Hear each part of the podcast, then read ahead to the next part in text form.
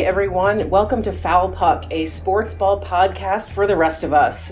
Here at Foul Puck, we're a little bit different from other sports ball podcasts because we don't like to assume that our listeners, or frankly, our co hosts, know everything about facility hygiene officers or just how the actual hell tennis is scored. I'd I say am- rude, but that's accurate. I don't know either of those things. I honestly, I'm including myself in that. I was that was not because I don't know how to score tennis. I don't understand how love is a score.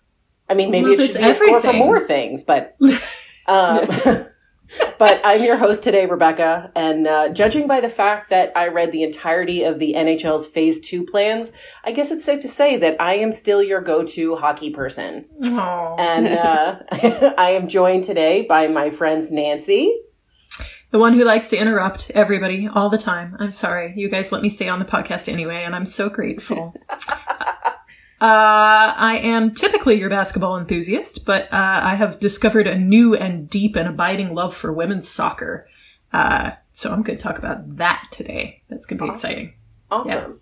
And then also Rachel. Hi, I'm still your baseball guru. Currently deeply ambivalent about the return of baseball, but uh, we'll get to that. Oh, that was it. It it felt like you were going to say more. And we're also joined by our by our um, silent producer, editor Joe, and Kat Pele. So, So we'll pretend that she's waving to you, and you guys can wave back. Aw, everybody wave at your phone, your podcast, your your your device. yeah. Yay. So um, last week, and it actually was last week, I think we talked about um, we talked vaguely about the designated hitter, and then uh-huh. decided we needed to follow up on that. And yes. very out of character for your for your co-hosts here at Foul Puck. We actually do have that follow up today. So Rachel, I'm going to toss this one over to you to follow up. I know on it's our- a it's it's weird. it's a new feeling. I'm I not, know, not sure right? how I feel about it. Let I mean, we can't say this is a trend, but maybe it's maybe it's kind of like an upward trajectory. I've Anyway, learned to fear upward trajectories, though. Oh, good point. Oh, fair.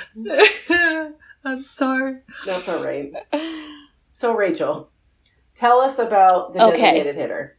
Do we want a review of what the designated hitter is, first of all? Yes, please. Always, absolutely. Okay, so the designated hitter is a player who hits in a spot in the lineup for someone else. In practice, this always means hitting in the pitcher spot. Um, Oh, but currently, but it could be for anyone. I believe so, yes. Okay, In theory. But in practice, it's right. the pitcher. Um, so currently, um, in Major League Baseball, only the uh, American League teams use the designated hitter. The National League, uh, the pitcher has to hit, or someone has to hit in the pitcher's spot, but it's not the same person every time. It's a little bit complicated. Um, so logistics wise, the DH is a little more, uh, a little simpler. Yes, Rebecca, I see you have your hand up. I thought I would try that instead of interrupting you. Um, okay, I'm sorry. I know we've gone over this before, but the No, that's fine. National League, National League and American League is not like East and West, right? It's just kind No. of a mishmash scattered across the country. Yes, they are essentially divided evenly across. Each team has Okay. a east, west, and central. Okay. So yeah, It's very confusing. yes. As far as I know, there's not really rhyme nor reason over you know why a certain league's teams are located a certain place. Um, though if an area has two teams, usually one is American League and one is National League. Yeah, and that's one of the things that like finally helped me figure it out because like the Bay Area has the Giants and the A's, and when I first moved Mm-hmm. here, I was like, oh well, they must be huge rivals. You know, they're across the bay from each other And every year. They play all. a game that's like we, they call it the Battle of the Bay, and like yeah, no, they're super not rivals at all because they're in different leagues, and so it was like Because they only play Oh. each other once or twice a year. exactly. Okay. Yeah, and other than that, the only time they would meet each other would be in the uh, World The finals. Series. The final Yes. Right finale when they of the season. when they when they both get to the season finale, which has that Yes, ever happened? I'm gonna go with no. I don't think so. I mean, they both have gone to the World Series, Yes. but not together. multiple times, but not yeah, not at the same Yeah. time. Okay. I'm sorry. Please Okay. continue. Okay, so that's what the designated hitter is. only the American League uses the designated hitter currently. Um, but uh, for this uh, mini season that I'll talk about later, um, everybody's going to be using the DH or just so DH designated hitter. Okay. So um, the designated hitter, I believe, goes back to I've ta- I feel like I've talked about the history of it already. Um, Re- American refresh League, our memory because I definitely Right. don't remember. um, well, I don't have my notes here about the history I'm of it. sorry. I'm pretty sure it goes back to the 70s um, when That the American right. League instituted it and the uh, National League did not. And anyways, ever since then, there's been this debate about, um, first of all, whether it's it's useful, something they should have or not, and second of all, whether the National League should adopt it as well as the American League, because it is pretty ridiculous that two leagues in the same sport have two very different, or you know, this this one rule, but it's pretty different in terms of, of strategy and of building your Right. team and of stuff like that. Well, have we ever talked about the fact that Major League Baseball has two leagues? Not Right, really. like I mean, we've mentioned hockey it in doesn't passing. have one league. We have like conferences, divisions. Mhm. Same Yeah. for football. But the Mhm. fact that but the fact that baseball has two different leagues with two different sets of rules in and of Right. itself is kind of fascinating. Right, because it's the only sport that that's way that's that way. I mean, I know basketball used to, but I don't. But I think the last of the basketball leagues combined in the seventies, um, Yeah. and now it's the National Basketball Association and the National Hockey League and the National Football League, Mhm. and like you do have the National Base. Well, what is it? Na- National Baseball League or baseball? Major National League League? Baseball.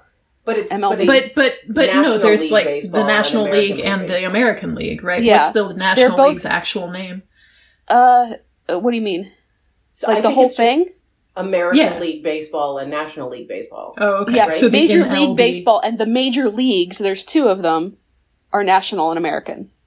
Right, but what's so the National League is just called the National League with like no specification. MLB, like it may let's just call no, it no, MLB. no, I understand. Yeah, I know. No, I understand that. but there's no collective noun. I think is what we're trying to get at here. No, no, that's okay. Never mind. Who's on first anyway? Um,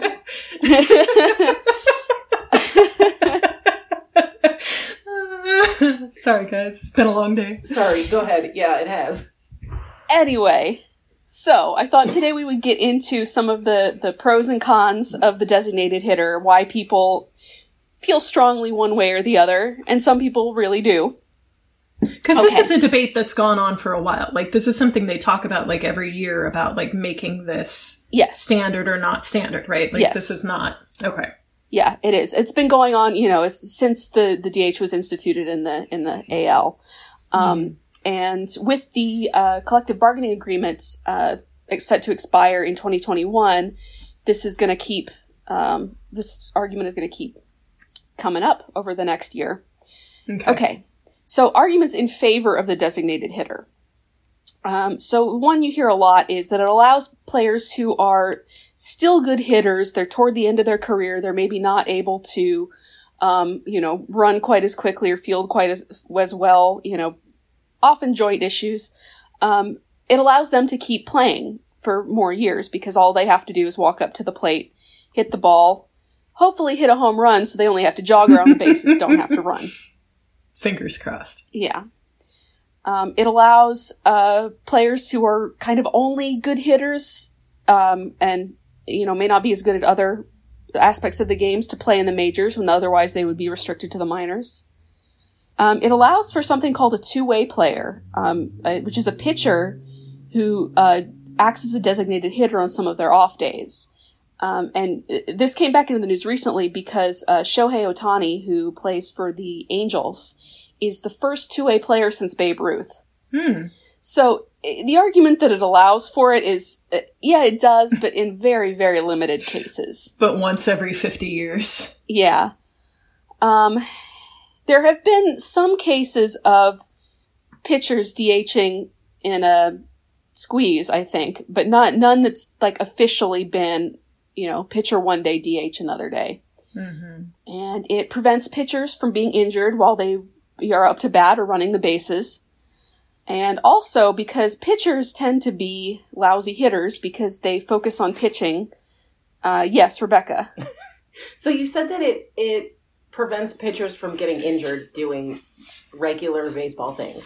How Yes. often do the pitchers actually get injured doing regular baseball things? And if you're a pitcher, you are therefore a baseball player, and shouldn't you be like practicing and stretching and We haven't gotten to the cons yet here. oh, these are these are the, the arguments for the designated hitter. okay, sorry, sorry. Um, I mean, it does sometimes happen.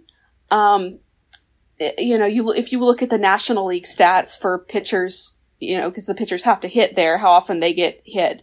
Um, but there's also that issue of professional courtesy that I talked about, where pitchers tend to go easier on each other when they're hitting because they think, you know, sissies. that could be me next inning. So maybe I shouldn't piss this guy off. Um, so it does happen, but it's, it, I think it's somewhat rare. Um, I mean, the, the argument there, I guess, is given the speed with which the pitches are coming in, you know, and it does happen. Players get hit in the hands, you know, especially um, if because pitchers are often asked to bunt because they don't hit particularly well, and if you don't bunt properly, you know you're basically putting your finger between the ball and the bat, which is a, A recipe idea. for broken bones. Yes. So wait, you gotta define bunt though. Sorry, give us the like the bullet point version of bunt. Okay, so bunting is when instead of swinging the bat to hit the ball, you essentially mm-hmm. turn around forward in the batter's box and hold the bat out such that the ball will hit it. There's no swing involved, but essentially you want to cushion the, the velocity of the ball so it just kind of bounces off and dribbles a little bit. Um, to kind of change things up and force the uh, the pitcher or the catcher to deal with it instead of one of the other infielders or outfielders. Now, when I do that, I'm accused of being a bad player. No, I'm kidding. See, I haven't actually. I'm played. pretty sure bunting is specifically forbidden in uh, Rachel's in my little softball league. I Yeah. think that you are not allowed to bunt because the the the field is so small that like it's considered not worth it. I guess. Yeah, and also um, uh, the way the ball comes in and softball, it kind of drops in. So fast pitch, you can do it because it's coming right at you.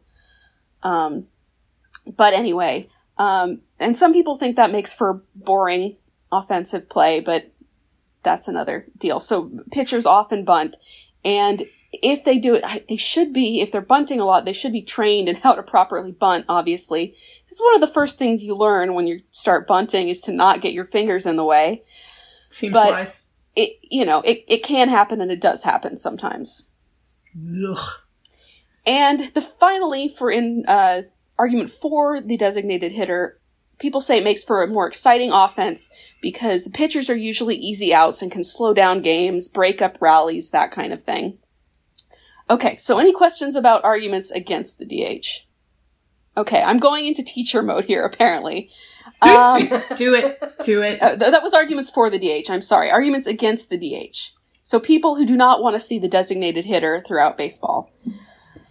Every other fielder has to bat, so why not the pitcher? This is kind of what Rebecca was getting at. Yes. Yeah. Um, why should pitchers get special treatment? Everybody else has Mm-hmm. to play offense. They can't specialize in their role as, you know, as a catcher or a first baseman.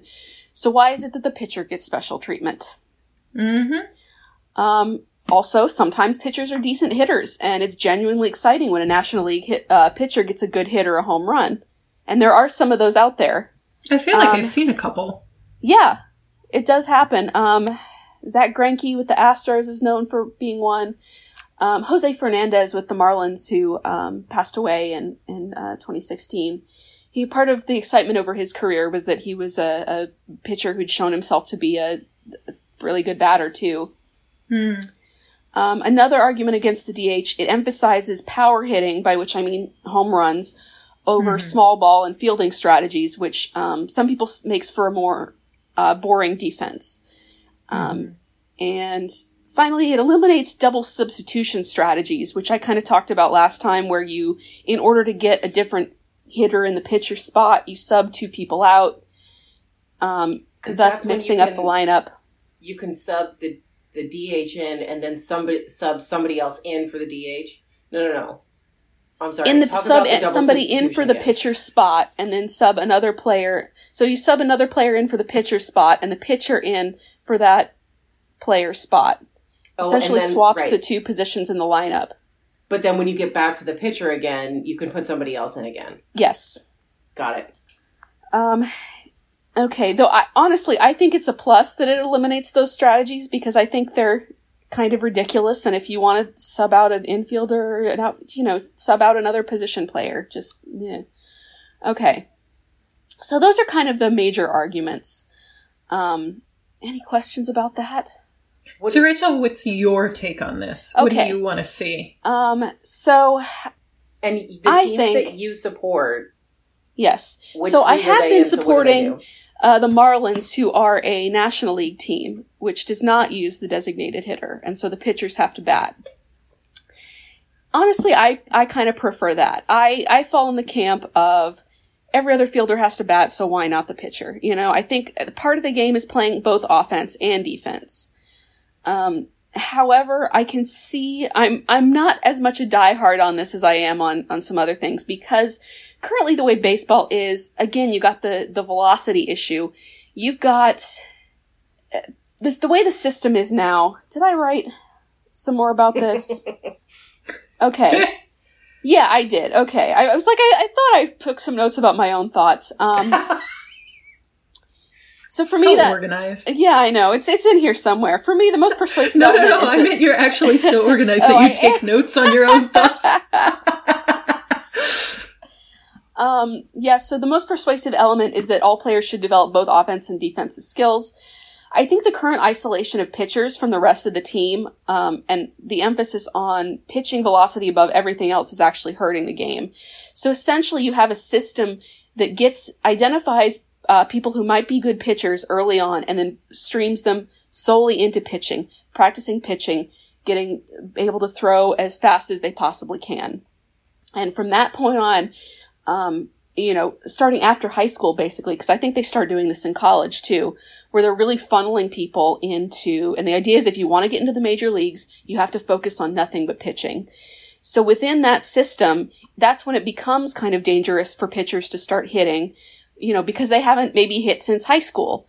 Um, Mhm. and Mhm. so within this current system, it does kind of make sense. But that seems Um, like it's easily fixed, doesn't it? It, it would take kind of generations of, of players at this point, though. Okay. to fix that um to fix that fixation on velocity you know and even if you took away the uh, you know on the the backboard and on the not the backboard the jumbotron whatever and the on the the display at home of what the pitching velocity is because that's a lot of what fans focus on now Sure. too Mhm. Sure. how fast can a human throw a baseball um Pretty fucking so fast. people actually. want to know now yeah how fast is this person how hard are they throwing the ball so it would take fixing the entire mindset which i honestly think would be a good goal because i think it you know it burns pitchers out too fast and again it kind of isolates Mm-hmm. them from the rest of their players you've got pitchers and you've got everybody else but um But the I way mean, if that we're going to change Yeah. mindset in a sport, we should probably focus on something different. I mean, kind of in. I guess I was the one who said we weren't going to be a socialist pod tonight, but I, and I'm breaking my own thing. But no please bring socialism into the designated hitter discussion i think it needs it I mean, we had we had this whole conversation last time about about cultural changes that are needed, and so I guess hmm. if we're going to focus on changing a part of the culture in baseball or any sport, it should be on the more global, like inclusivity, equity issues rather than how fast you hit a baseball. So this would be like, uh, um, oh, I have completely lost the word. exceptionalism, pitching exceptionalism. down with, down with that. Yeah, I mean, I guess you could also make the argument that, like, if somebody is just really good at pitching and not good at, you know, fielding, as good at fielding the ball. I mean, pitchers do sometimes have to field, but you'll notice the commentators are like, oh, you see, he's a really good athlete because he can pick up the ball when it rolls toward him. Um, it- you know, that it, it allows somebody to, um, who might not otherwise get to play, to play. You know, it kind of, kind of cuts both ways there, Well, though. yeah, I mean, and that's true for the designated hitter too, but like, Yeah. if that's the game, that's the game, right? Like, if you you know if you're only good at one really really really specific skill but you want to be in a sport that requires at least a rudimentary ability in other skills then like you got to get to that point right Yeah. like you know in in basketball you do get guys who are exceptional shooters and terrible on defense but you can only play them so much you know Yeah. you can only play them against certain teams or you're going to get killed so I mean, I mean, you could argue that it's a, a, a an outcropping of increased specialization across society as a whole. yep Um, so there's that. and Um, that's what's brought us social media Yay. Um, oh kitty so for a lot of people, it's about tradition too, because they see the, the designated hitter as, um, uh, you know, violating that tradition of, of all players have to play offense and defense. And I, you know, I never want to become a slave to tradition, especially in baseball terms, where it seems like everybody's argument is that's the way it's always been done. I don't want to be someone who's afraid of change in my sports. um, and I think uh, the general opinion um, that I, I kind of share at this point is that many people believe it's only a matter of time before the National League breaks down and accepts the, the designated hitter too. Um, the players' union wants it because again, it can extend careers and allow uh, players who may not otherwise get a chance in the majors to play. So if there's Um, a change, it's going to be that everybody accepts the designated hitter, not that you get rid of the designated hitter. That's kind of the accepted mood in the fandom.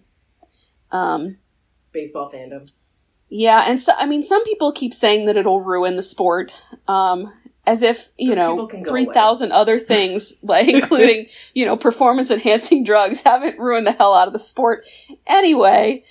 Um, but that's Like you know you'll if get some you- people if you complaining light about that. The ball on fire, that's going to ruin the sport. if you start oh. playing with like a nectarine, I think that yeah, I would watch that awesome. game. if you start playing with like an apple instead of a baseball, that's going to ruin the game. Changing a rule like that is not but going to ruin fire. the fundamental game of baseball. All right, Can Yeah, you imagine right. if they were like if they soaked the baseballs in like alcohol or something and lit them on fire before they threw them? Okay, you're I right. would I would watch the that. hell out of that, right? I would Yeah. watch that. Come on. All right, baseball. and take like a part of or part of the ball is like a strike anywhere match.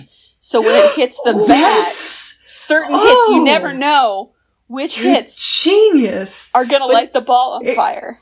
So, so, all right. So here, I think that if you start with a flaming ball, the playing field is even, right? Mm. Because the pitcher has to deal with the flaming ball, the batter Mhm. has to deal with the flaming ball, and they're they're on opposite teams. But if the pitcher is dealing with a not a flame ball, Mhm. throws it to the hitter who lights it aflame, like that's a benefit to the hitter and not the people on the field. Unless they all have asbestos gloves. So we're Okay, gonna so- bring back asbestos. What if we could like put a firework inside the strike, the scratch Ooh. anywhere baseball, so that like if they hit that right spot, it just like explodes. and that's an automatic home run. Yes. Yeah, there you go. Because the ball has disintegrated and you cannot field it any further. All right. Yeah. So I like it. All right. I'm going to add it to my list of things to change when I'm commissioner. This this feels We'll like support you in your bid. this feels like the version of of baseball that's going to be on ESPN eight, the Ocho. Hell yes. I'm so here for it. So, Rachel, I have a baseball question for you. I have a baseball answer for you. I was so bored this week that I was folding laundry and listening to baseball podcasts, which is like, Oh my. What? I know, I know. That's very I know. bored. It was very bored. so, but so they were talking about this. They were talking about, you know, the designated hitter and They were talking how- about flaming baseballs. no, that would have been much more interesting No, and I would tune into that podcast more often. Um, so they were talking about the designated hitter and they were saying basically what you're saying that it's, it's basically accepted at this point that like, probably this is where things are going and they're going to try it for the short season.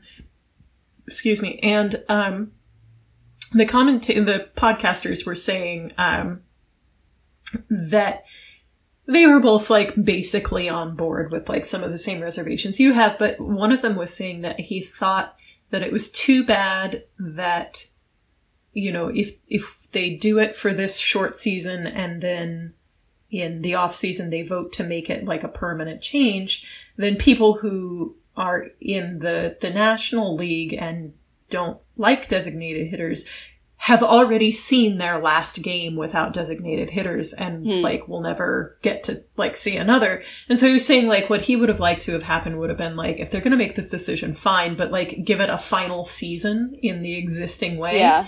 So I was thinking about that and I was like, okay, I kind of get that, but on the other hand, I'm basically always a proponent of like rip that fucking band-aid, you know? Yeah. So I'm curious what your take on that would be. Well, I mean, it would be kind of nice, just as someone who personally likes to mark the end of things. Um, Mhm. And I think that very well could happen because the bargaining agreement isn't up until after Mm. the 2021 season. So I think you it- could see Sorry. one more ahead. full season of um, National then- League without the DH, and then it switches over. Okay. You don't think it that would just just give straight in. people like a, a year to like piss and moan about it? I mean, they're gonna piss and moan anyway. That's fair. It's sports fans. It's baseball fans. Ooh, burn. Um, but even if they changed it in the next CBA, you wouldn't necessarily know that this was the last year that they're gonna do the DH, right? Yeah, I I guess there could be kind of like an informal understanding, or the league could actually come out and say, "Okay, you know, this is something we're going to Yeah. put in the agreement." Yeah, so I believe that this this season actually does get played, which they're saying now is going to happen. That the DH will enter the National League permanently within the next couple of years.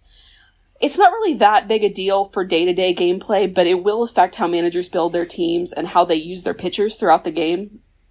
Um, ultimately, I think, and I kind of alluded to this before, that the DH reflects this current emphasis on home runs over actually putting the ball into play. Mhm. Um, and the fact that pitchers often don't even practice hitting after high school. wow.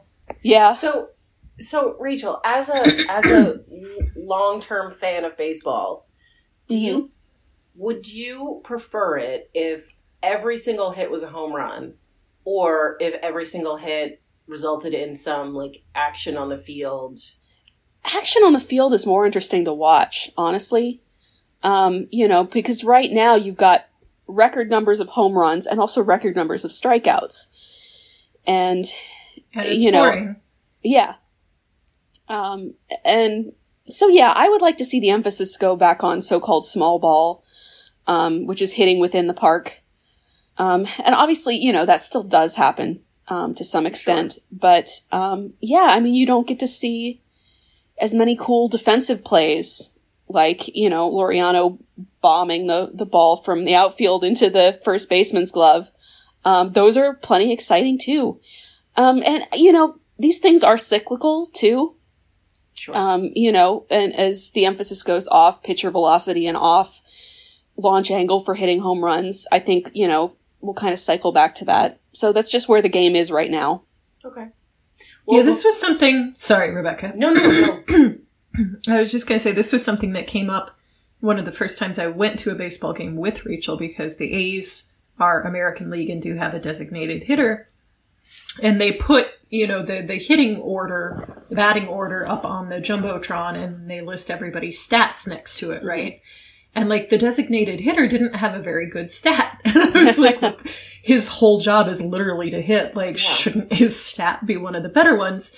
But no, then Rachel had to explain to me that it's not that he hits as frequently maybe as the other folks, but that when he does hit, he hits home runs. So it's like a higher percentage of his actual contact is going to be really, really good versus other folks. yeah, and it, just, it would be a, a strategy to put, you know, somebody who hits really frequently in the DH spot, but that's just not what's done right now. Right now, it's all power hitters all the time. Mhm. Okay. Um, well, before we move on to our next topic, I do want to circle back around to the conversation about the Bay Bridge series, the Oakland A's versus the Giants. They have faced each other in the World Series four times. Wow.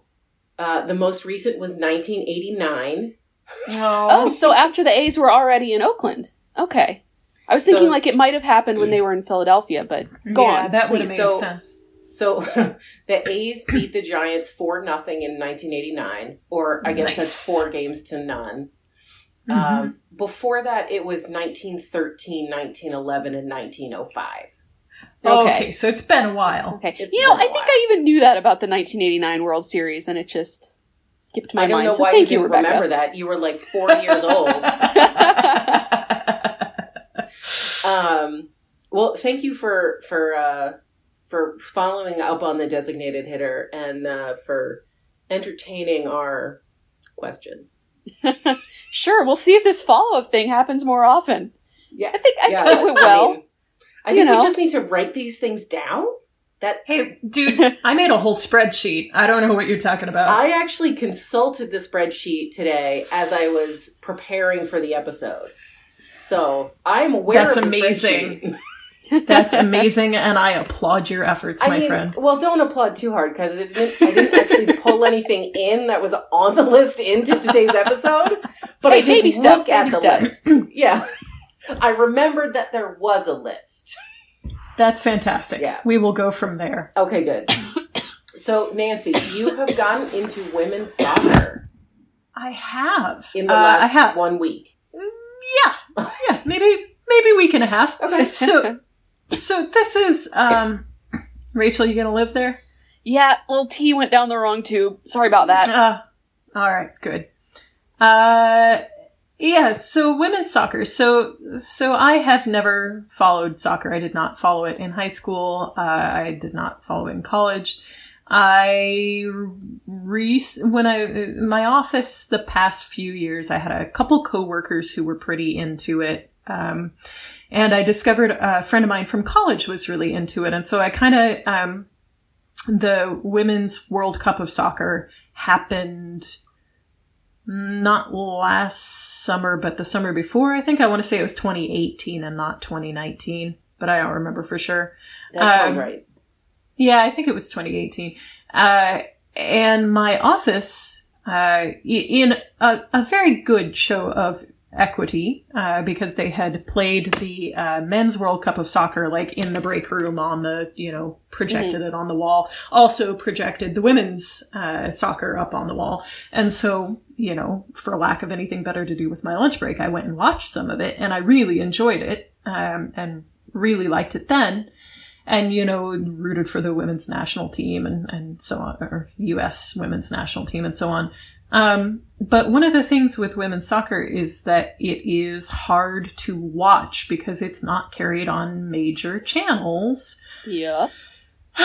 because women's sports um so I kind of I, like I was interested at that point, but I did not particularly follow up on it. And this is something that we have all talked about before, which is that we would all like to be more into women's sports, but men's sports are easier to be into because they're a lot easier to access. Well, uh, women's soccer is working on changing that, which is terrific. Uh, so one of the reasons that I was so gung ho for this is that um, not only is women's soccer the first sport back, um, they managed to get a contract with CBS so that they the first game they played and I believe the last game they'll play they're playing this thing called the Challenge Cup that is like a month long. It started on Saturday. It's going to go through like the end of July. Excuse me. Um, and the first and last game were broadcast on CBS, not CBS Sports, not CBS whatever. Wow. Actual CBS, like Actual broadcast television. actual broadcast television Wow. live during the day with women commentators. Uh, yeah, that was really it- cool. It I was just say I caught a few minutes of it, and it was it was neat. It was really cool. I really, really liked it, and I wanted to like you know make noise about it and and put you know up their viewership statistics and whatever because I want them to keep taking this seriously. And uh, the rest of the games are all on CBS All Access, which I already have a subscription to. So because Star Trek, Because Star Trek. because Star Trek. so now I can get um, now I can get my Star Trek and my women's soccer on the same channel, and I'm like, yes, we are doing the thing. Uh, so a few things um, about this game that I thought were really, really terrific. Um, first of all, first sport to come back, women's soccer. Uh, it has been kind of a bumpy road. There are nine teams, but one of them, the Orlando Pride, had to withdraw because they had a bunch of players test positive Yeah, uh, for sadly. the plague uh, shortly before things started. Um, so they had to reshuffle the schedule. Uh, they're playing in Utah. They're all staying in one place and playing on one field in Utah because there is a Utah team, the Utah Royals. Um, and they all, uh, for the game, came out in Black Lives Matter t shirts for warm up. All of the staff, all of the coaching staff were wearing Black Lives Matter t shirts. The two teams that played the inaugural game, and remember, this is on CBS, this is real broadcast television, which they have never been on before. Uh, they the two teams that were playing released statements prior to the game uh, about Black Lives Matter and about standing up for for human rights. And uh, then all of the players knelt for the national anthem. Wow. Yeah, it was Powerful. really impressive. That's Yeah. amazing. And during the play, many, I don't think all, so I'd be interested to know like who decided to do this and why, but a significant portion of the players and the staff were wearing Black Lives Matter armbands so that basically anytime you looked at the TV, you saw somebody with something on them that read Black Lives Matter. Yeah. Yeah. That's awesome. So it was awesome. It was really cool. Um, So, so out of curiosity, what what could you get a sense of the racial breakdown of the team that the teams that were playing? I'm just curious. Yeah, I don't know what so- the I don't know what the percentage of of black to non-black players are Right. in the women's soccer. Mm, Looking it up I mean, right it's- now.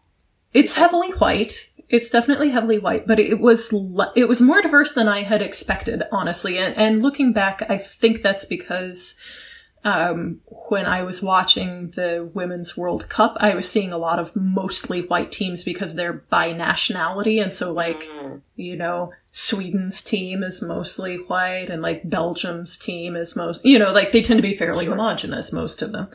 Um, but that's not as true of the of the U.S. team. Oh, that's good. um, and so seeing multiple U.S. teams, they're f- they're more diverse than I expected. There were a few Latina players as well, um, but still mostly white. Rachel, did you find the any luck so yes, far? this is from 2015, so it's a little behind the times. Um, and it's talking about the women's national soccer team rather than the um, sure, okay. the soccer league. Let's see where are the actual statistics. It's it's an interesting article. I should come back to it. Um, America's current pay to play youth soccer system is one of the reasons racial diversity is lacking in the U.S. women's national team. Mm, So that let's checks see out. where yeah. the statistics are. But yeah, there were definitely significant black players um, and and black players who are you know stars who are very good and who are important in the game. Um, and and it also seems like just from a casual observation, I watched the first game and then I watched the second game, which are the only two that they've they've had so far. So on four different teams, it also seemed like the younger players are a more diverse demographic than the older ones. So that's promising. Okay, That's I found great. it in the article. Um, and it, it co- actually compares the U.S. women's national team um, and the roster of 25 names back in 2015. Uh, four were women of color. Um, the National Women's Soccer League fares better simply by virtue of having a larger player pool. Um, 22%, 22.1% were women of color, with 13.8% So, yeah. black, 5% um, Hispanic or Latina. All right. Yeah, I would have guessed about 30. So so yeah, that could be maybe in the last 5 years they've upped it a bit. Um so yeah, it was not, you know, it was mostly mostly white women but but not entirely. Um and one of the things that was interesting, so for the first game everybody knelt. It was across the board. Um, everybody did it. For the second game, not everybody did. Uh, still, the majority um, knelt, and those who were not kneeling were like holding hands with the people on either side of them. You know, so it was still very much a we are all here together, which I have complicated feelings about, and I would be really interested to hear some of them talk about how they made those decisions. But Yeah. Mhm. but that's a whole hornet's nest of its own. Um, but in the in the the national during the national anthem for the second game, there were two players who really there was a, a black player who really was like having an emotional moment and a white player who was comforting her, which was, you know, like as a human being, like a wonderful thing to see that like these two players were, you know, so close and like having this, this moment. But it of course got seized on by the media and by capitalism immediately and became Yeah, I saw like that picture the defining everywhere. image right Yeah. everywhere um and so that then becomes this thing of like is this exploiting that player's response Yes. is this i mean yeah right? like we can answer that um is it good to show how meaningful these gestures actually are? Or is this just like um Performative. thank you performative right. Um so so i thought that was interesting. Um so those are all extraneous to the to the games. The games were really fun. Um both teams i was rooting for lost but who cares Yes, so we're all adopting teams, right? yeah uh-huh, uh-huh. Yeah, mine mine would have been the Pride, but since they're Right. not playing, um, I'm going with the North Carolina Courage.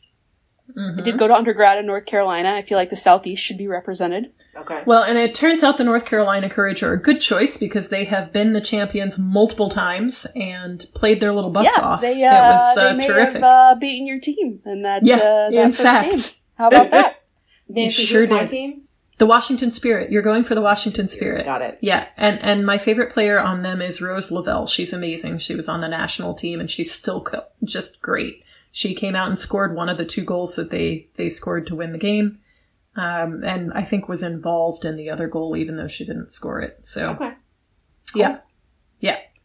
Um, and they're interesting. I want you to read up on them because there was an athletic article that I looked at but didn't read that was talking about how they have redone basically their entire team in the last year or two. Like I think they have 11 new players this year, which is a lot.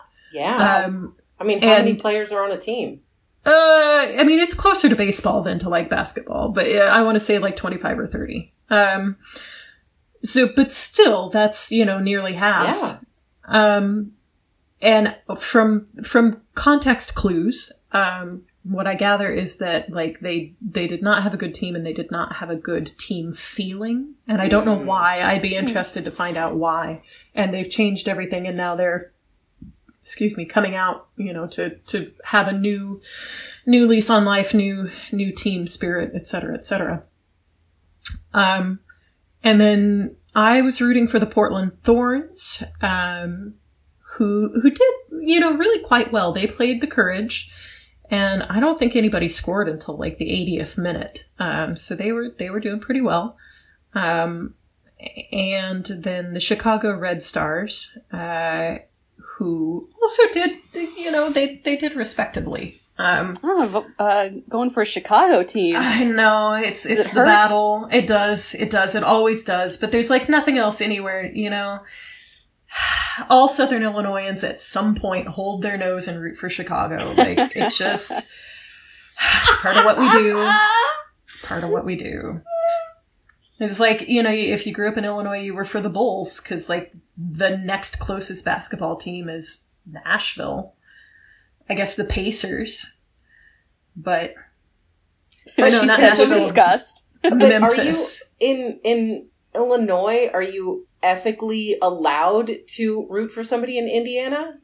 Well, see, all of Illinois that's not Chicago hates Chicago, so yes. Oh, okay, okay. Because 75% of the state's population lives in Chicago and the suburbs and routinely dicks over the rest of the state. Okay, so the So- rest of the state is basically Indiana.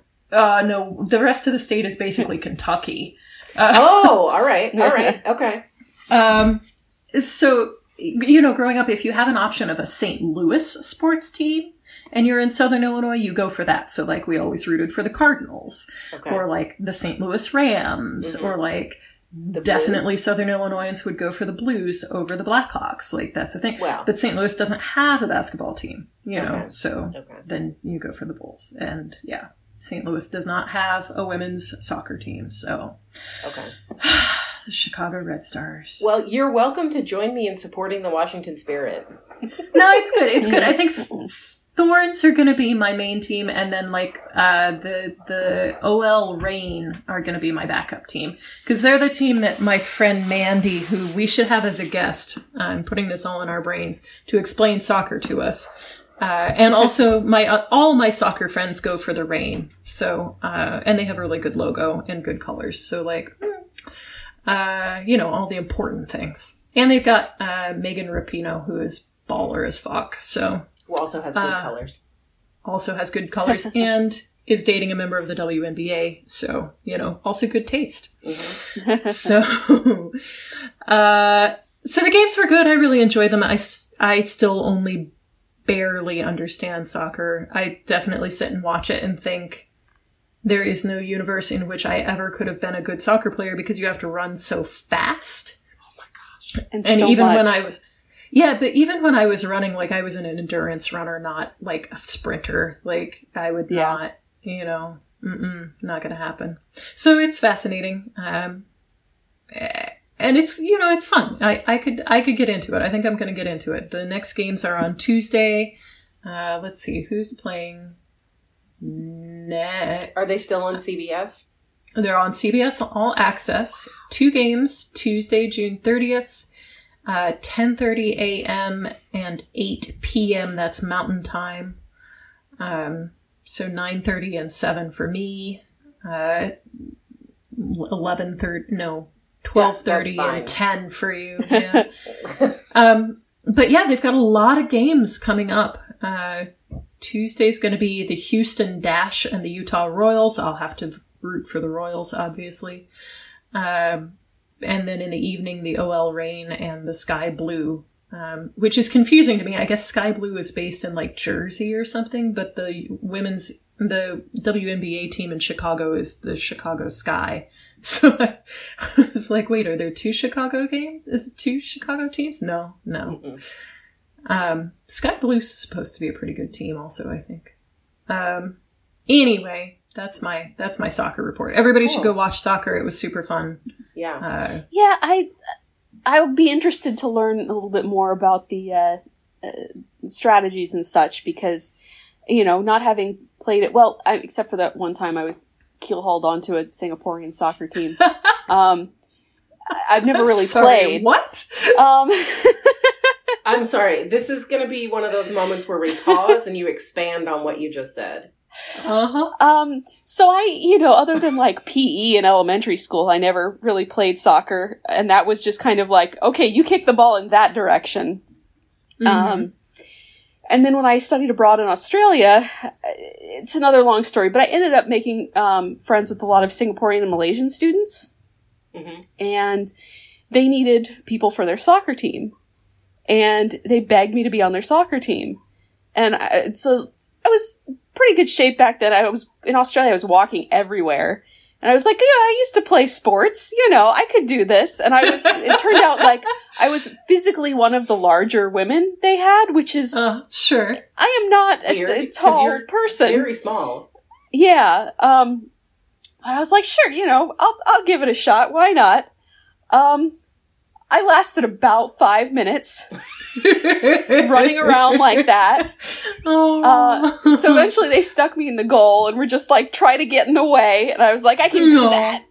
that. Um, yeah. So I, you know, I gained a new respect for how difficult soccer is, yeah. but, uh, Oh my god. not really one for how the game is actually played other than, you know, Mhm. kick it that direction, get in the way of the people that are kicking it the other direction. Um, and thus, I mean, you know, ultimately. watching soccer.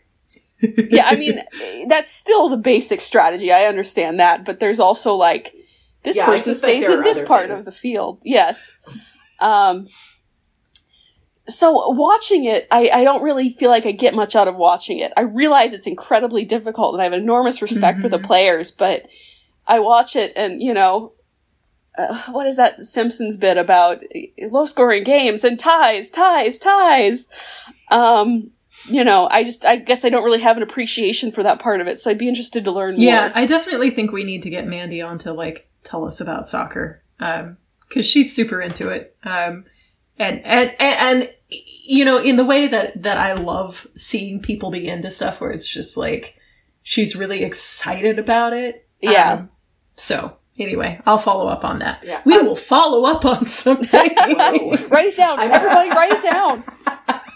I'm going on a quarantinecation with some friends this week. Like oh, nice. we have all agreed that we are each other's bubble. So Mhm. this this is going to be a full contact house that we're in. I think there are going to be seven of us, um, Mhm. and a couple of them are really into soccer. So if I can, oh, perfect, if I perfect. can get to watch a game with one or two Yeah. of them, maybe I can get some. I'll remember. You to, should. I'll try to remember to take notes. I mean, Yeah, you should absolutely do that. The- so the games are like Tuesdays and Wednesdays, Saturdays and Sundays. okay, all right, we can do For- that. yeah. I mean, the caveat is we are all bringing an intense amount of alcohol.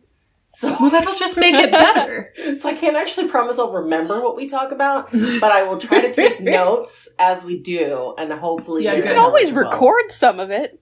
Yeah, no, Hey, that's hey. not happening. nice try, Rachel. It'll be the teaser for our next episode.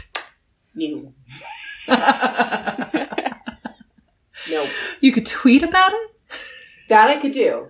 I can Okay. do that. I can do that. All right. yeah. We'll turn All the, yeah, turn the Twitter account over to you. It'll be like when I covered the Super Bowl that was excellent. across that the was quality from the Dallas content. Stars. That was amazing. yeah. I loved it. Um, so before we before we move on to our next topic, um, I I'm gonna do one of my circle back things. So in our in uh the intro, I mentioned the um, facility hygiene officer. So Mm. Oh, right. that came from my reading of the 22 page um, NHL Phase Two Return to Play document. Um, 22 page? The NBA's is 113. Really? Uh huh. That's fascinating. Honestly, I was I was shocked. Baseball's when I is that three paragraphs. oh my god. Um, so so the NHL's this is only like the the phase two, so it's one Mhm. specific phase, not the yeah. Right. Um, but now I kind of want to look at the the NBA's. But it's so thorough. I was actually shocked by how thorough the NHL's plan was because I don't have a lot of faith in this league when it comes to personal safety of the players, right? And that's Mm, yeah. that's reinforced by how they treat injuries, Everything? especially head Yeah. injuries. Yeah, mm, yeah, everything. Yeah. Um, so I was reading it, anticipating being frustrated and annoyed by it, but there was some actually some really good stuff in there. Like, I mean, at the very at the very outset, they say that none of the none of the teams can require a player to come back. Oh, good. Now, That is good. I mean, on paper, you can't require someone to come back, but of course, there's always the pressure, Peer pressure. peer pressure, coach pressure, whatever. Yeah. Um, Yeah. But And I worry that you're going to get replaced. But I appreciate that the NHL actually came out and said that the club cannot Mhm. reti- require um, people to come back. Um, Yeah. They also made more of a conscientious effort to have these little like team bubbles than I expected. So one of the rules is if you come to practice, there can be no more than six players on the ice or doing a practice together at a time. And those six players cannot change on a day to day or a week to week basis. So it's not Mhm. like today I can come in with six players and tomorrow I can come in with three of the same from today and two different, Mhm. right? So you got So little like practice pods. Yes, yes. And there's an athletic trainer and a medical person and somebody else like that are all assigned to each group as possible to minimize the amount of like cross contamination interpersonally, which frankly is is honestly more than I thought the NHL would do. But one of the things that kept coming up in the in the document was this facility hygiene officer. And I was I was joking with one of my friends about whether this was an existing position or a new position, and then I got to page 15 and found out that it is in fact a new position. So it's um it's an individual who will be responsible for overseeing, implementing, and ensuring compliance with all aspects of this phase two protocol. they must be a nurse, occupational health and safety professional, or infection prevention and control professional. Which again, I was I was pleasantly surprised by because the NHL does Mm-hmm. not have a good history of taking care of its players and they value the players because of their monetary value more than everyone else in the system. So Mhm. to actually be assigning a specific person with a background in understanding health and safety to be overseeing this thing, I was I was shocked by, and l- again, pleasantly so. Um, Mhm. now, uh, it, you know, this goes back to the whole NHL culture. Like, I shouldn't be shocked and surprised, pleasantly so, that they are doing a baseline of care for their players and staff. Mhm. But I am. um, so anyway, I just wanted to. I just. I mean, I know I was very pessimistic about uh, the NHL in the last episode. I still don't think Mhm. we should be coming back. I still don't think any sports should be coming back. I don't think Mhm. offices should be opening up. It, um, but I, I was pleasantly surprised by how seriously and conscientiously the NHL is addressing Mhm. the safety concerns for the players and the staff in the arenas, the staff team members, all of this kind of stuff. Um, that was that was pleasantly surprising. So, go ahead. Yeah, I think so. This is a thing, right? Like, I've been so happy and so excited about, you know, women's soccer being the first thing back and, and how cool it is that they were on broadcast TV and all of that. And, and I feel like it's one of those things where it's like, I don't actually think they should be doing it. Right. I don't think anybody should be doing it. yeah. But given that they are, you know, I'm I'm glad that you know I'm glad that women's sports gets to be the first back. I'm glad that they used it to make a statement. They were all, you know, everybody on the bench was wearing masks. Like the second they got back off the field, they'd put on a mask. They all wore masks to and from, you know, like Yeah, and it's also a much smaller league, so you've got a smaller number of Yeah. people. It is a much involved. smaller number of people involved. Yeah. Yeah. So, you know, it's one of those where it's like, I, I was heartened to see what I saw, Mhm. at least, if they're going to do this ill advised thing. Um, the question that I feel like I keep coming up against for all of these things reopening, because they all are all talking about reopening at this point in a very serious way. Uh, and the question that I can't hear anybody actually answering with any sort of concrete specificity is we seem to have all accepted that there will be at least a few cases. Like some player's going to get it, some coach is going to get it. How many is too many? Yeah. At what point, you know, I was saying this to, to my partner today. I was saying, you know, like, how many is too many? Is it three? Is it five? Is it several players and a coach? Is it, if it's just one team, do you drop that team out? If it's across several, you know, and he said to me, well, in March it was one. and I was like, yep, mm-hmm. That changed fast. Yeah. So- I, the problem is if they, you know, actually do open back up and they don't, you know, quash this before it happens, that's the worry, right? That they're just going to keep going until there's, you know, literally not enough people on the field. Well, To play. right. Cause I mean, where do you draw that line? So um, I, I have two two pieces to that. Um, Mhm. On June nineteenth, the NHL announced eleven players who were officially in Phase Two um, Mhm. had tested positive. Um, since then, four more players in Phase Two have tested positive. Um, however, there are an additional eleven players who haven't been part of this phase two controlled environment, but have been doing Mhm. whatever sort of practice on their own, who have also tested positive. Um, and that's that's just players. So Mhm. I fully agree with you.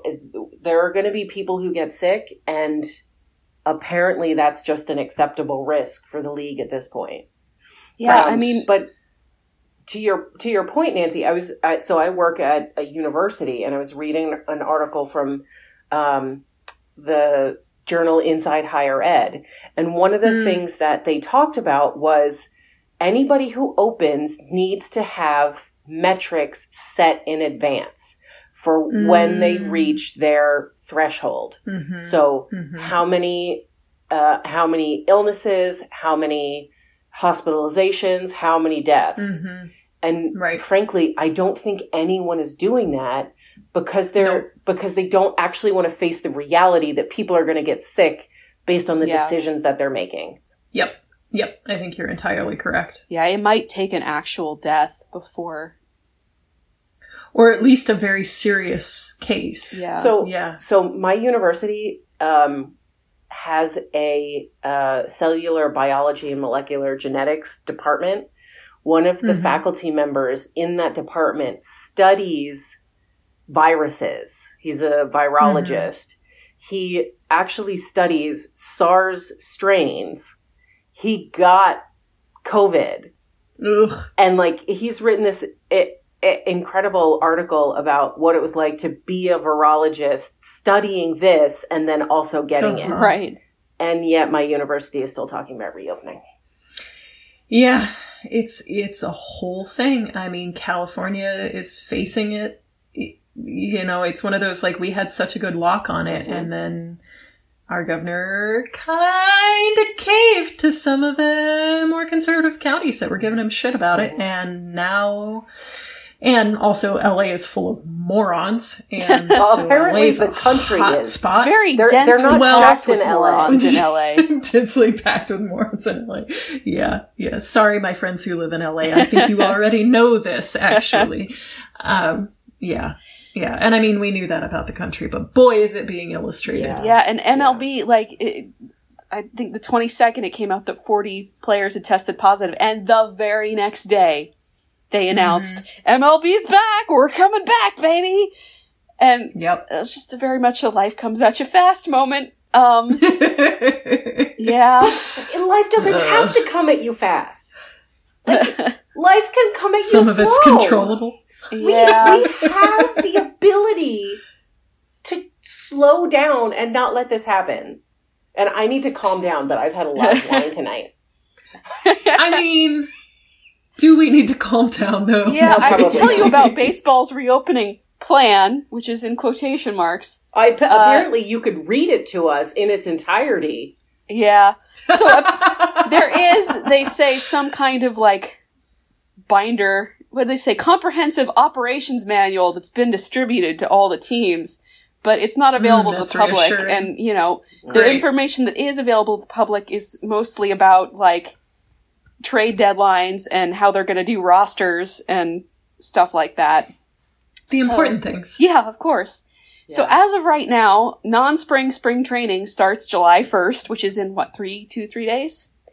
Yeah. Uh, Oh each God, club will is. be at its own ballpark or facility, so not Florida and Arizona unless they started in Florida and Arizona. well because Um, god like why would you send everybody to florida and arizona right now like you're Yeah. literally just asking for the whole league to get sick if you send Yeah, them you're to sending them the to a two hot zone. worst places Yeah. in the country Yeah.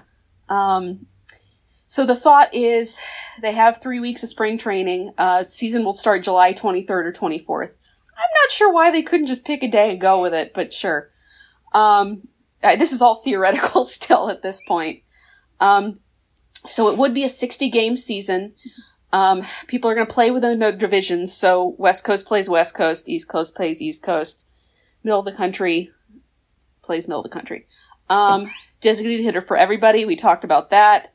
Um, smaller rosters, different trade deadlines. Interestingly, they're trying to shorten the games um, if there are extra innings, and this is another um, change that's been talked about and even implemented at the college level. Um, extra innings will start with one base runner on second base.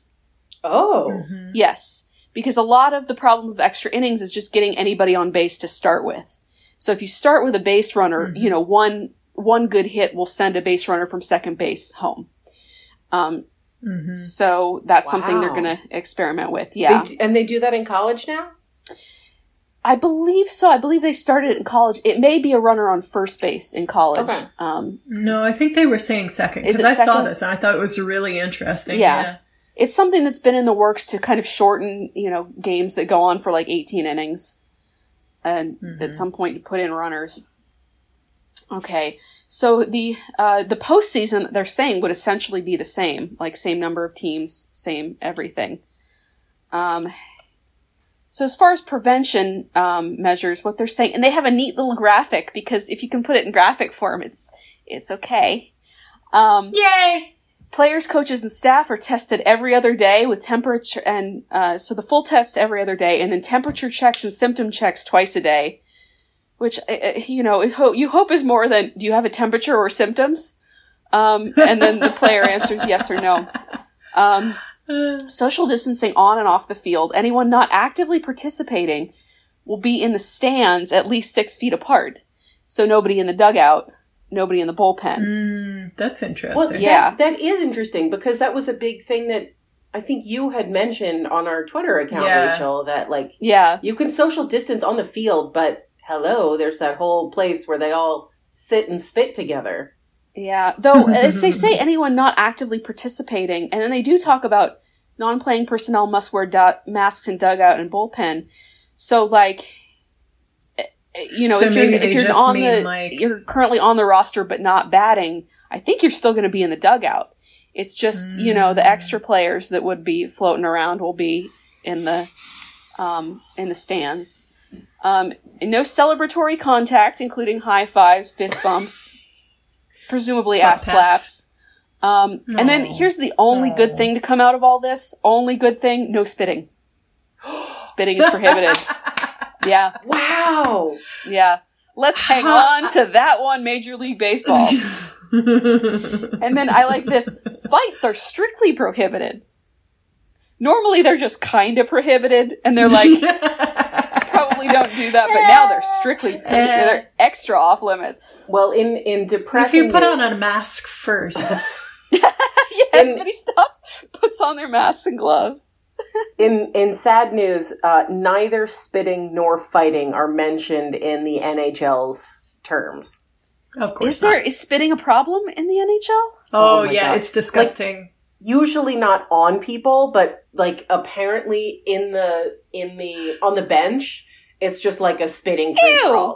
Like you you Yeah. will actually watch them. They will they will um, squirt water into their mouths and then just spit it right on the Oh, floor. you know, I think I have seen that, and I just kind of blocked it out because my brain couldn't because it's gross. deal with the idea of Like Mhm. there, three or four years ago, there was a mumps outbreak in the NHL because they share water bottles and spit so much. Mhm. Ah. Anywho, Mhm. so Nancy, so what about so NBA? Uh, mm, yeah, so the NBA is is going ahead as far as I know currently with their their plan. Um, Thirteen Western Conference teams and nine Eastern Conference teams are going to play eight regular season seeding games, and then possibly there will be a. We're not calling it officially the playoffs, but there will be a Postseason. playoffs like postseason thing. Yeah. Um, and they're, they're starting, like, just starting to, like, let people, you know, they're doing all the preliminary testing before they fly people there. I think starting this week, they have people that are allowed to be there, like, coaching and staff and stuff. Um, maybe that started last week. Uh, and then I think they're also saying first game is expected around July 24th, so they don't want to pin it down too much either. Um, So we're gonna have Or maybe that basketball and the- baseball on at the same time. yeah, maybe that's why they couldn't pick a day because they're getting Yeah, TV stuff straightened and- out. and the WNBA too. Um, so they're all going to come back all at once, which I think is poor planning on all of their parts. Actually, they should have staggered that shit because they'd benefit each of them. You know, Yeah. if they didn't, if they, but starting all at once. Um, you know, it's. I don't. I'm not sure who said it, but they were talking about, um, you know, so so the NBA is being trying to be pretty strict about it. And they're doing Disney World. It's Disney World in Yes. Florida. Thank you. Um, and you know they're all meant to stay in their hotels. They're uh, one of the things that has been charming is uh, all the uh, sort of cushy concessions that the NBA is going to get, and then the WNBA players are tweeting like, "So are we going to get golf instructors too?" um, you're going to have a braid bar for us, right? Um, so, uh, so they've they, they've thought of everything, but as somebody rightly pointed out, um, one of the major things that they are not doing is paying to keep the Disney staff quarantined. Yeah, Um, that's which they could they could an issue. do if if they wanted to, but they don't. Um, so they have, and they've got all this stuff. Like they've got, you know, I think I talked about this last time in one of my socialism rants about how, uh, you know, they're going to get these fancy rings that can detect symptoms up to three days in advance. Unclear if the WNBA is going to get those or not. Well, Just, again, you know. and I know you said this on the last one. Why aren't we giving those to healthcare workers? right. I'm Yeah. sorry. Why Yeah, are we giving yeah, those to like athletes? Fucking anybody other than athletes. Like, Take Like, the athletes out of the equation. Don't bring back sports yet. immunocompromised people. Give it to like, people who no. need it, and then let's. No, I'm, I'm, But but Mhm. see, Rebecca, capitalism. See, see, these people make us more money, whereas they don't make me more money. us, us, us, the one percent, the people we care about. You know, Yes. the rich, the ones that matter. the ones that Mm. matter, them. Yeah. So anyway, so. Uh, so I think somebody described kindly, generously, and I don't know who it was, so I'm very sorry, but kindly and generously described this NBA situation as less of a protective bubble and more of a mesh hat, which I thought was hilarious and apt. So And I mean, you gotta wonder with Florida cases rising, and my Yeah. family's in Orlando, and they uh, said nobody's wearing masks there. Yeah, that's like what I South hear. Florida, they are wearing masks. Central Florida, they're not. Yep. My- And you know, these Disney employees go home Mhm. at the end of the day. well, and Disney exactly does it. actually let their employees go home still. Uh, That's Um, actually surprising. doesn't Yeah. have them sleep in vats. Um, so I gotta wonder, you know, if Florida cases keep rising, is there a point at which they take that into consideration? I mean, I I would think that they have to. I will say that the NBA commissioner Adam Silver has been pretty smart about most of this, so I do wonder very much like if this plan is going to change. If at some point he's just going to read the writing on the wall and be like, okay. We're going to pay X number of quarantined employees, and that's just going to be it, you know. But Yeah. Well, I mean, who knows? I mean, I, I think it's incumbent upon the NBA more than any of the other leagues, perhaps except with the exception of the NFL, to be especially careful with the coronavirus, given how disproportionately it affects uh, people of color. Yeah, you'd think. But at the same time, like all of this stuff that I read in the NHL's document was you have to abide by local ordinances, which is great unless you're dealing with a state like Florida who's like, uh, Yep. local ordinances? What are those? Yeah. Yeah, no, the NBA is being much stricter about it. They are requiring quarantine and they have an anonymous tip line, which I find hilarious. Oh, Yeah, so players What's, can do you want rat each out other out. number? I, I don't have it, unfortunately. Um, but yeah, so if you're a player and you see a player on another team going out for drinks or whatever, uh, you can you can rat them out. Um, I think that it is unclear what exactly the consequences would be, but but I think it's pretty severe actually. So, yeah. but we still one of the things that's been interesting is we're getting more and more NBA players who are you know finally saying like I will go or I won't go. Um, and there are definitely some who are saying, not doing it. Um, so far, the ones that I am familiar, I'm not familiar with most of them who are saying that they aren't going to do it. But m- most of them, it's been some sort of like, like DeMarcus Cousins, who, um, who used to be a warrior, who I personally like a lot. He's been recovering from injury, and he's basically said like, there's not a good reason for me to go and do this and re-injure myself right, Right. now. I'm just going to wait for the for the real season. And then like another guy has a has a kid who is I think I think he's 6 and has a history of respiratory illness, so he was like I'm not going and I was like yes, good. good call, buddy. Um, so stuff like that. I think some other player, like he gets custody of his kid in the summer, so he was like, "Well, I'm gonna stay and have my kid for the summer. I'm not gonna go play basketball in Disneyland and Disney World and maybe get sick, you know." So that sort of thing. I I haven't, and maybe somebody has done this, and it just wasn't something that stuck in my brain. But I haven't seen anybody just yet be like, "Yo, this is dumb." yeah. So I far, don't have a everybody special reason. I just have the regular reason. right. So a far, I think everybody players. has come up with a uh, an excuse at least. There have been a couple hockey players who were like, "If we start up again, I'm not going because it's Really? just stupid." Yeah. Um, well, the one that I'm thinking of is of is um, Roman Polak, who plays for Oh. the Stars, and Whose actually, name confused me so much. Yes, it did. Uh, and actually, who was a very, very polite man, held the door for me at that hotel in uh, in New York. Yeah. oh, that's so nice. Um, but he basically he was like, I am old. I am at risk. If they go back, I'm not going back. I don't stop it. And Good for I- you, buddy. Yeah, I mean he's old. He's like 34. Right. Um, yeah, Sports old. yeah. Sports old. yeah. Um, so, but I appreciate that level of honesty. Mm. Yeah. So, um, in the interest of time, because this in this uh, quote unquote short episode we were going to do, we've already been here for an hour and 17 minutes. Uh huh. Uh, I'm going to toss Sounds it to about right. Rachel to uh, close us out with our unwritten rule of baseball. Yeah. Okay. All right. Well, we've had some fun with this segment, but today I'm going to talk about the worst unwritten rule of baseball. Ooh. This is the color line. So, not all unwritten rules of baseball survive to this day. Some have fallen out of favor over time. It's hard to say that they were crossed off the books since they were never really on the books to begin with. Um, one of those baseball rules is the color line, which, while mostly unwritten, was in effect between 1887 and 1947. So when pro baseball got going in the late 1800s, the leagues were not actually uniformly white.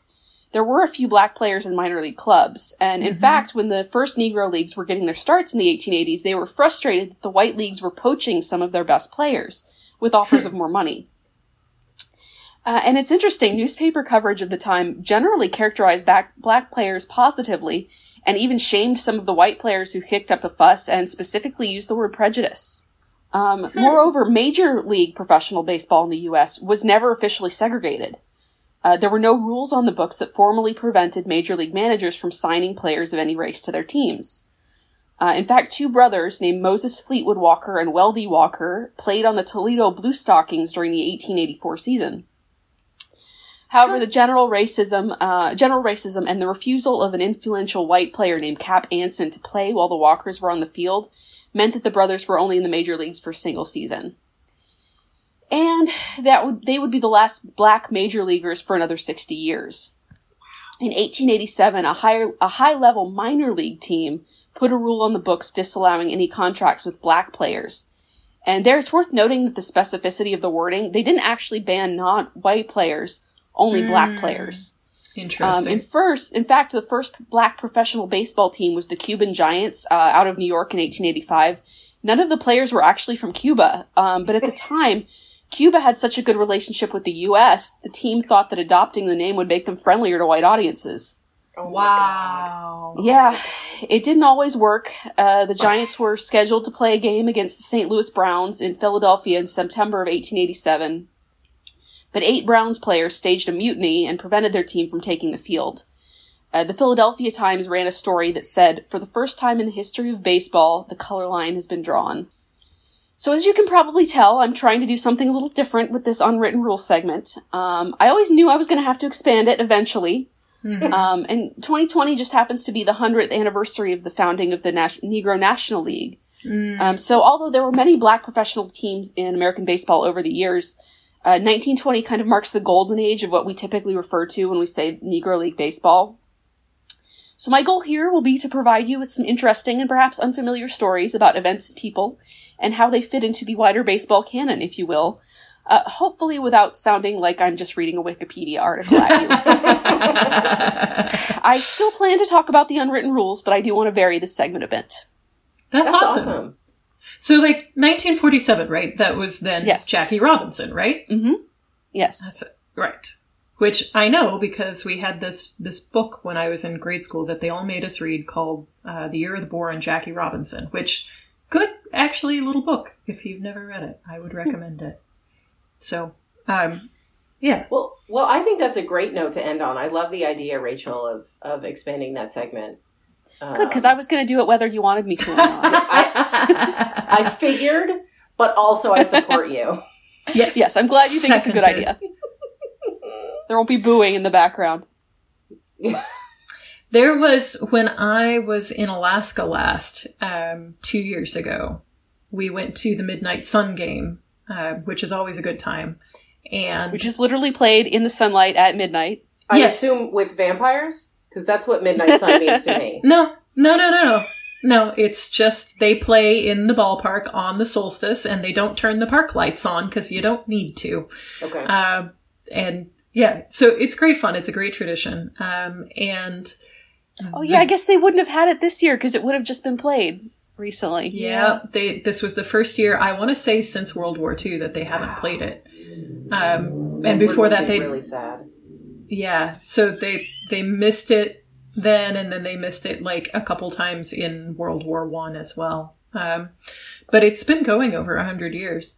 Uh, anyway, anyway, while we were there, there was a guy, a couple bleachers in front of us who had on a like a varsity jacket that had different patches all relating to the Negro Leagues on it. It was really cool. I had never seen anything like it. I have pictures somewhere. I'll have to pull one up and put it on our Instagram because it was super neat. It was, you know, like a different patch for each of the different Negro League teams and it was it was super cool. So I'm excited to hear more about them Yeah. and more of whatever you're doing with your segment. That's a great idea, Rachel. You know what? Um, uh, we just learned, I just learned at least, that there was a black hockey league before the National Hockey League. So maybe I'll Really? maybe I'll uh, join you in that and do a little do a little overview on them next time. That's awesome. Sounds good. Yeah. All right. Well, that's enough for us today. We have uh, we've managed to do it again. so uh, you can find us on Twitter at Foul Puck Pod, Instagram at Foul Puck Podcast. You know all of all of those things that we're at every time. Foulpuckpodcast.net. That's the one. Yes.